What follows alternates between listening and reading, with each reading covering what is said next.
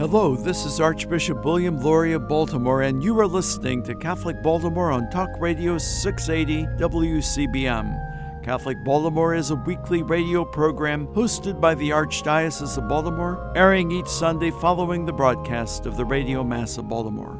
We are grateful to our Catholic radio partners for sharing with us some of the content in this program and for the opportunity to bring quality Catholic programming to the Archdiocese of Baltimore every Sunday. Welcome to Catholic Baltimore. My name is Father Brian Nolan. I'm a priest of the Archdiocese of Baltimore.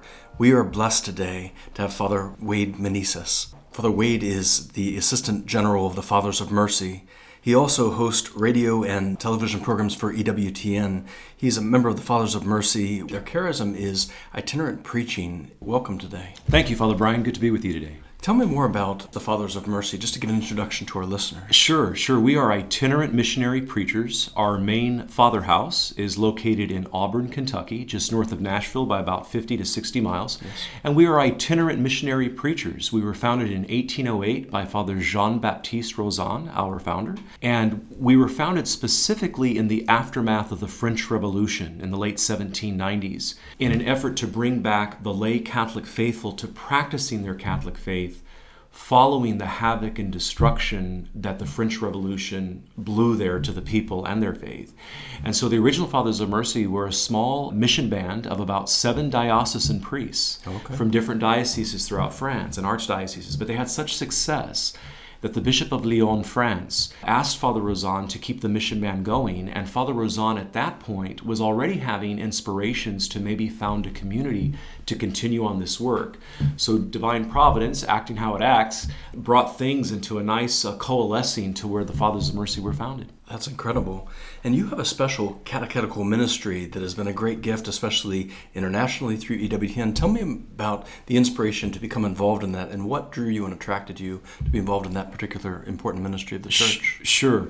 Well, the Fathers of Mercy, we are catechetical preachers. A lot of our preaching springboards right from the catechism. We, we yes. preach the, the basic truths of the faith, the sanctification of marriage and family life, the seven sacraments, the growth in virtue, and so forth. Just the basics of the faith, a doctrinal and moral teachings of the faith. And we springboard from the catechism, as I said. And whether it be a week long parish mission, which is our most popular event, or whether it be a weekend event, and a weekend event could be a Friday through a Sunday, it could be a Saturday through Sunday, or it could be just a day long event, like maybe a men's conference on a Saturday at a given parish. We preach the whole the whole gamut, if you will, of, of, different types of events, but we always preach from a catechetical springboard and we cater to the need of the group, whether it's a pastor of a parish calling us in for a week long parish mission, whether it be a lay group calling us in for a women's conference or a men's conference, a yes. father son retreat, mother daughter retreat, etc. So we cater to the need. Now, what drew me personally to the Fathers of Mercy and our preaching apostolate is I come from a very strong secular background in journalism, both print and broadcast. That was my bachelor's degree and master's degree and my secular degrees in college. And I actually started researching when I started discerning the priesthood, started discerning specifically media orders. But to be honest with you, I was kind of disheartened concerning the lack of orthodoxy in some of the media orders of men that were out there. So I had a wonderful spiritual director. He was a diocesan priest at the time. Now he's a, member of the priestly fraternity of St. Peter. But he was a diocesan priest at the time, and he actually guided me. He says, You know, if you're kind of disheartened by what's out there with the media orders, why don't you look at some of the preaching orders? Well, because preaching and media, and this was in the early '90s. This was with the dawn of, sure. of emails. The emails came before internet, and uh, he he had foresight, and he was telling me, you know, media is constantly changing, as you know. And he says, I believe you would be able to marry your love of media with your interest in preaching. Yes. And at the time, also, remember, now St. John Paul II was talking a lot about the new evangelization, quote unquote, meeting people where they're at with modern means of communications. The, the, the truth that the truths of the faith are timeless because Jesus Christ is the same yesterday, today, and forever. And that these are the main thrusts of the new evangelization. So I started researching preaching orders and coming from a, a strong agricultural background. Yes. I found this little community of preachers in the heart of beef country in Kentucky. yeah, sure. And I went and visited them twice. And long story short, the Fathers of Mercy were the first community I visited, the only community I submitted application to, and the only community I was accepted to. And once I once I entered the community, there was no looking back. I was already in my mid to latter 20s, and I was ready to establish my life and get grounded. You know, I, I like to talk about the the masculine virtue of of settlement of, of being grounded. Men are called to be grounded and rooted in something. So, so are women, but men in a special way, as protectors, defenders, providers. And we have a theology of groundedness about us or rootedness about it. And at that age, uh, you know, 26 going to be 27, I was ready to be grounded. So once I was accepted at the Fathers of Mercy, I just immersed myself in the charism of mercy the charism of catechetical preaching, the love of speaking, I delved into more. Something I always liked, but I couldn't say I loved it. But one thing led to another, and it was a perfect fit. Wow. That sense of being rooted in the timeless teachings of the Catholic faith, I think it's it's very attractive to people when there's when when as a society foundations are being torn down, and that's right. Uh, especially Catholic Church has has been calling to mind. Here are timeless teachings. Yeah, these are things that are unchangeable teachings, and the depth of that. In fact, I know recently this past year you wrote a book on the four last things: a catechetical guide to death, judgment, heaven and hell. Right. It is interesting. When we talk about the four last things, those are things that amidst everything out there, very few people are thinking about these things. What, what draw you to say, I want to write a book to help uh, share and teach these truths? That's a great question. You know, the book itself, which is available from EWTNRC.com or EWTNReligiousCatalog.com, and also from Sophia Institute Press, it can be purchased online at either organization the book itself springboarded from a television series I did for EWTN titled The Four Last Things Death, Judgment, Heaven, and Hell. And what inspired me to do the TV series was I just felt it was a topic of the church that was hardly ever spoken about anymore, uh, not only amongst clerics, but also amongst laity. But in giving that television series live in parishes as part of a five night parish mission program, I became very disconcerted on how many Catholics I met who believed that purgatory was automatic. There was no way to avoid purgatory. And I thought to myself, my gosh, this is this is really sad. Now, granted, the holy souls in purgatory are assured heaven. That being said, going to purgatory is not God's plan A for us. You can call it his plan B for us if, if you want to, because again, the holy souls are assured heaven. But God's plan A for us is to go straight to heaven when we die. And after meeting so many Catholics in my active parish mission preaching, giving the television series live at parishes in a five night format, I just said, you know what, I've got to go deeper into this subject of the church's eschatology. When we talk about the church's eschatology, we're talking about the study of the four last things death, judgment, heaven, and hell. It comes from the Greek word eschaton, which means the last. So we talk about studying the church's Mariology, the study of the Blessed Virgin. We might talk about theology, the study of God in general. We might talk about the church's ecclesiology, the study of the church founded on the rock of Peter. Well, when we talk about the eschatology of the church, we're talking about the four last things the doctrine of death, judgment, heaven, and hell collectively, three of which will apply to each one of us personally, whether we want it to or not, whether we want them to or not. Death, judgment, heaven or hell because it's impossible for the soul to go both to heaven and to hell.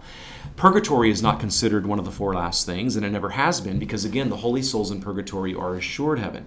Well, purgatory is about one thing and one thing only the need to atone for temporal punishment that the person still needs to atone for for already forgiven mortal and venial sin. Mortal sin, forgiven in the sacrament of penance. Venial sin, forgiven either in the sacrament of penance or through other means, like making a good act of contrition, the penitential rite at Mass, carrying out any one of the three eminent good works, prayer, fasting, or almsgiving, with the intention of atoning for venial sin or any one of the 14 works of mercy uh, the seven corporal works of mercy for the body, the seven spiritual works of mercy for the soul, carrying out any combination of those 14 works of mercy with the intention of atoning for venial sin. My point is, there's other ways that venial sins can be forgiven. You're welcome to take them to the confessional, but you don't have to. Mortal sin needs the sacrament of penance. So, Purgatory is about one thing and one thing only the need to atone for temporal punishment for sins that have already been forgiven either through the sacrament of penance or other means. In other words, if you have atoned for your temporal punishment at the time of your earthly death for already forgiven mortal or venial sins, there's no need to go to purgatory.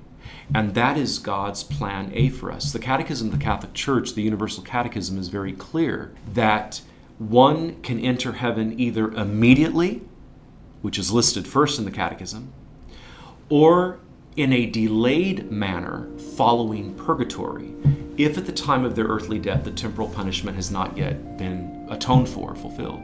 Could I pause here? Our listeners, we also have uh, those who are Christian and really either don't believe in purgatory. And let's begin our next segment just talking about that. Why do Catholics believe about purgatory specifically? And what are the uh, scriptural origins of, Sure. of, of these? So we'll begin that. I'm Father Brian Nolan. I'm here with Father Wade Meneses uh, for Catholic Baltimore. We'll be right back. News from the Archdiocese of Baltimore and around the world from the Catholic Review. Peer ministers at Cristo Rey Jesuit High School begin each school year with a fall retreat to introduce the newest members so they can bond, become friends, and learn to work together, according to Christine Gallagher, Director of Campus Ministry. Last fall, that retreat took place during an overnight lock in at the Fells Point School. The next one, however, will take place off site thanks to a $2,000 grant from the Mark D. Pacione Foundation. Getting students outside of the city to really retreat from the school environment and the busyness of the city is the ideal thing for them, Gallagher said. The Pacione Foundation carries on the legacy of Mark Pacione, an innovator in ministering to young members of the Catholic Church who headed the Archdiocese of Baltimore's Division of Youth and Young Adult Ministry from the mid 1980s until 2009. He was also instrumental in the planning of World Youth Day in Denver in 1993. Pacione was 60 when he died unexpectedly December 29, 2014. Four Catholic Relief Service staff members on their way to a training session in Nairobi, Kenya, were among the passengers aboard an Ethiopian Airlines flight that crashed moments after takeoff in the East African nation. The accident, March 10th, claimed the lives of 157 people on board, many of them from humanitarian agencies. Pope Francis offered prayers for the passengers from 35 countries in a telegram March 11th. Baltimore Archbishop William E. Lori also expressed his condolences. CRS is headquartered in Baltimore. From the newsroom of the Catholic Review, this is Christopher Gunty. Do you want to know more about what's going on in the church and the world than you can get from your daily newspaper or local TV? Read the only publication in the Archdiocese of Baltimore that covers the church full time the Catholic Review. Pick up the print magazine monthly at your parish or have the Catholic Review delivered to your home every month. You can get fresh news every day online at CatholicReview.org. Subscribe to the Catholic Review e newsletter for twice a week updates. Just text CR Media to 84576. Find our app on Apple and Android. And follow the Catholic Review on Facebook, Twitter, Instagram, and Pinterest. Wherever your faith takes you, Catholic Review Media is ready to inspire, teach, inform, and engage. Read it today in print and online at CatholicReview.org. That's CatholicReview.org. For 143 years, New Cathedral Cemetery has served the needs of the Catholic community of Baltimore and Central Maryland. New Cathedral is the only cemetery owned by the Archdiocese of Baltimore and is the final resting place for many religious orders and famous citizens. 125 acres of rolling hills, trees, and beautiful monuments, the cemetery is an oasis of peace and tranquility and is located off Edmondson Avenue just outside of Catonsville. New Cathedral is dedicated to the task of tending to the mortal remains of our dearly departed and has many more years of available space. If you are in need of a burial site, vault, monument, or marker, or just a respectful location to place your cremated loved ones, our counselors will help you through this process and make sure the wishes of you and your loved ones are honored. Visit us online at newcathedralcemetery.org. Like us on Facebook at New Cathedral Cemetery Bonnie Brae or call 410 566 7770. You are listening to Catholic Baltimore on Talk Radio 680 WCBM. Welcome back to Catholic Baltimore. My name is Father Brian Nolan. We're in the second segment with Father Wade Meneses. He's the Assistant General of the Fathers of Mercy, also uh, a radio and television host for EWTN. Welcome back, Father Wade. Thank you, Father Brian. Good to be with you. Father Wade, one of the things that I think people would find fascinating is the Catholic Church is probably the most articulate about the fullness of the teachings of what happens when a person dies. Can you speak to that? Sure. The church teaches that death takes place upon separation of the soul from the body. Secularists, or those in the medical field, would call this clinical death. The official definition of clinical death is a complete expiring of the body. We would say, as Catholic Christians, it's the soul upon leaving the body. This is why, for example, uh, we teach that you can still give the last rites if the body is still warm.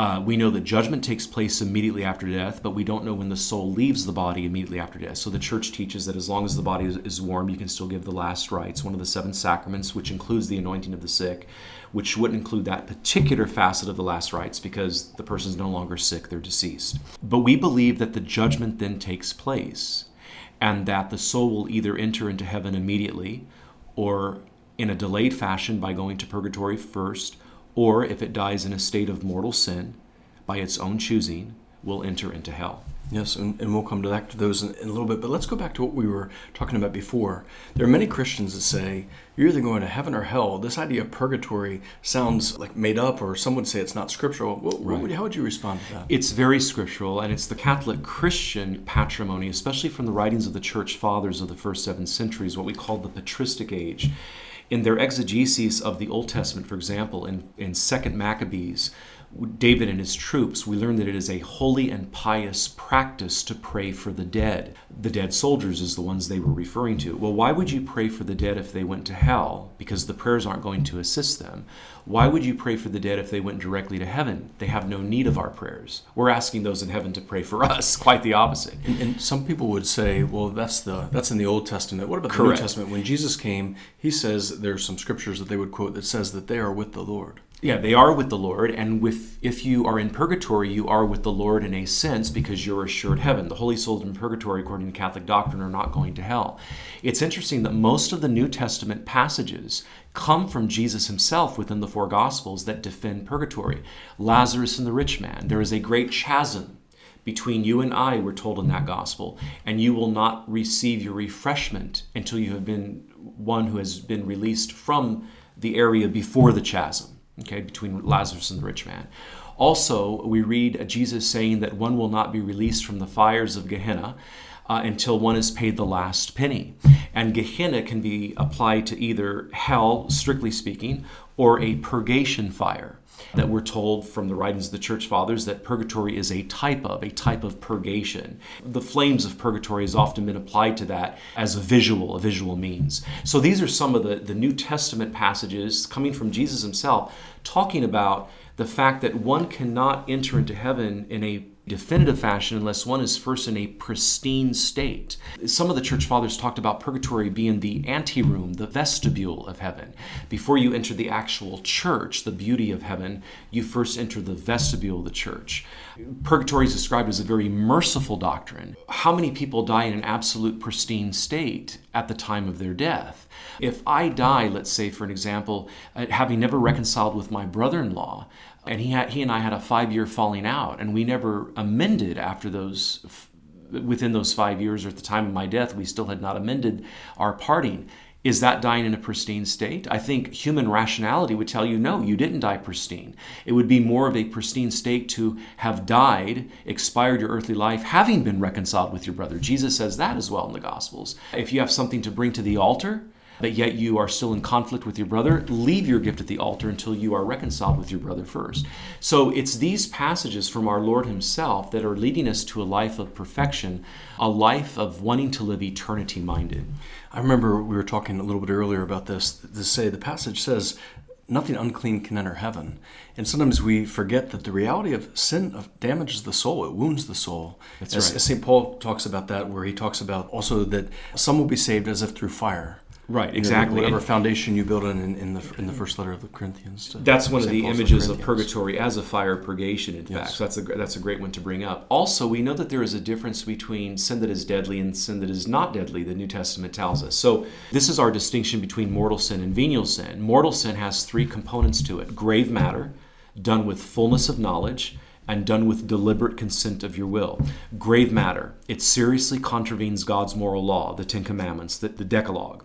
Uh, fullness of knowledge. You have fullness of knowledge that it contravenes God's moral law, and seriously so, before you do it. And number three, you do it with deliberate consent of your will anyway. So, grave matter, fullness of knowledge that it's grave matter before you do it, and deliberate consent of your will while you're doing it. Now, there are inhibitors, okay? If someone commits adultery while in a drunken state, their fullness of will is not engaged. So, what's objectively a mortal sin, adultery, might be subjectively venial in this state because of their uh, drunkenness. In this case, this particular case, the greater sin is letting yourself being allowed to get into a drunken state. That's the greater sin in that case. So the church is teaching that all three of those have to be present for mortal sin, and if any one of them is missing, it's a venial sin. Can you speak to, just want to touch, I hate to say briefly on it, but time permitting, a lot of people have a problem with the fact that God could send anyone to hell. How would you speak to that? And then speak also to something in your research about heaven that really struck you as you uh, wrote your book. I, like those individuals, have a have a very big problem as well that God could send someone to hell. And that's precisely because God sends no one to hell. Uh, it is one's own doing, one's own choosing to go to hell by unrepentant mortal sin. There are four paragraphs in the Catechism, and of course, each paragraph is numbered. This is in the 1030s 1033, 1035, 1037, and I believe 1039 is the fourth one, where we are told very clearly that an unrepentant mortal sin is required to send one to hell. And persistence in that mortal sin till one's death on earth, having never repented for that mortal sin. So one goes to hell by their own choosing, by their own rational choosing, willfully choosing to not want to go to heaven, to die in this unrepentant state.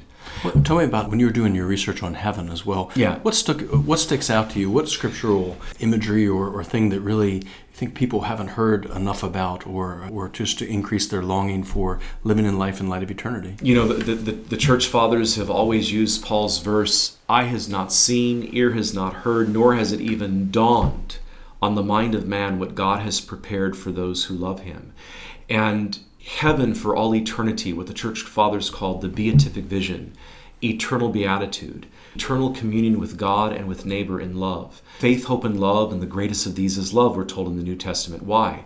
Well, faith is not needed because the object of faith is had in heaven, God. So faith is not needed in heaven.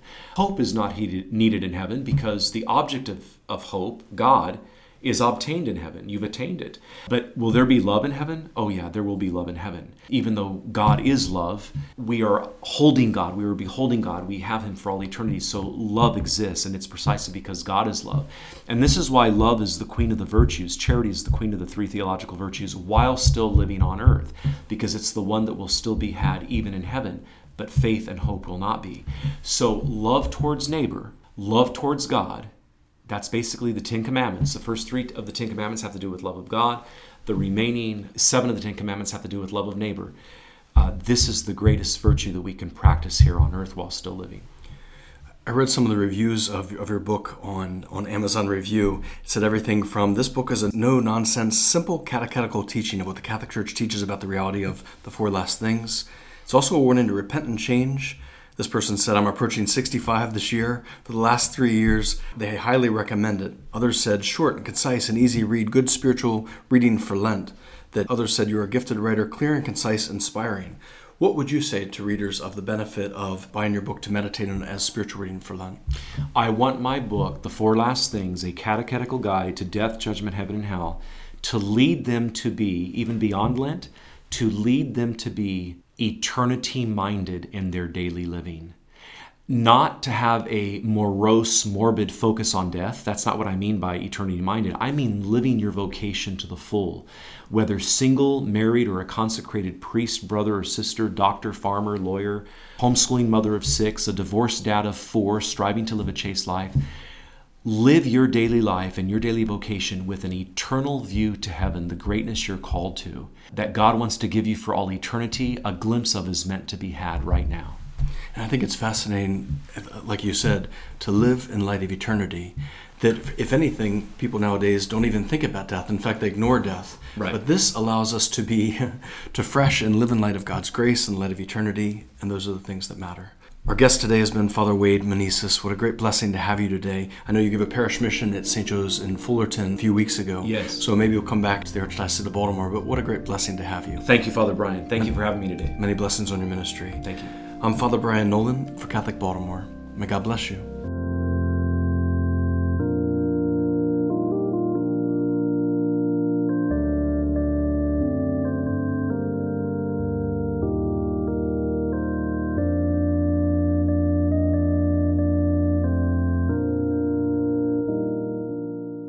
Life can be hard, and at times we feel overwhelmed and alone. When faced with problems, know that there is a group of Catholics who are part of the prayer ministry of the Archdiocese of Baltimore, waiting to lift you and your needs to God in prayer. This ministry is comprised of men and women, young and old, religious and lay, from every ethnic and cultural background. They pray as individuals and in groups, in homes and meeting spaces throughout Baltimore. Like you, they are people who have suffered the same hurts, fears, pains, sickness, loss, and everyday burdens. Learn more about this ministry by visiting our website at www.archbalt.org.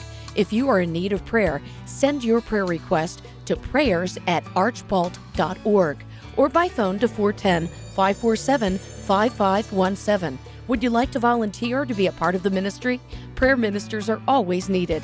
Please call or email our coordinator who would be happy to speak with you. Thank you for joining us for this edition of Catholic Baltimore.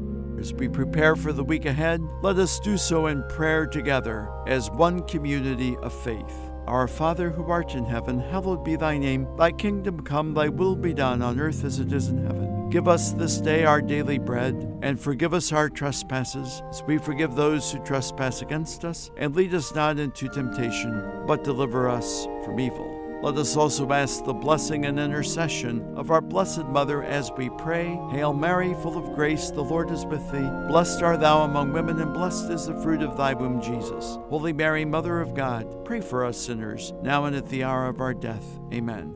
May God bless us and keep us always in his love.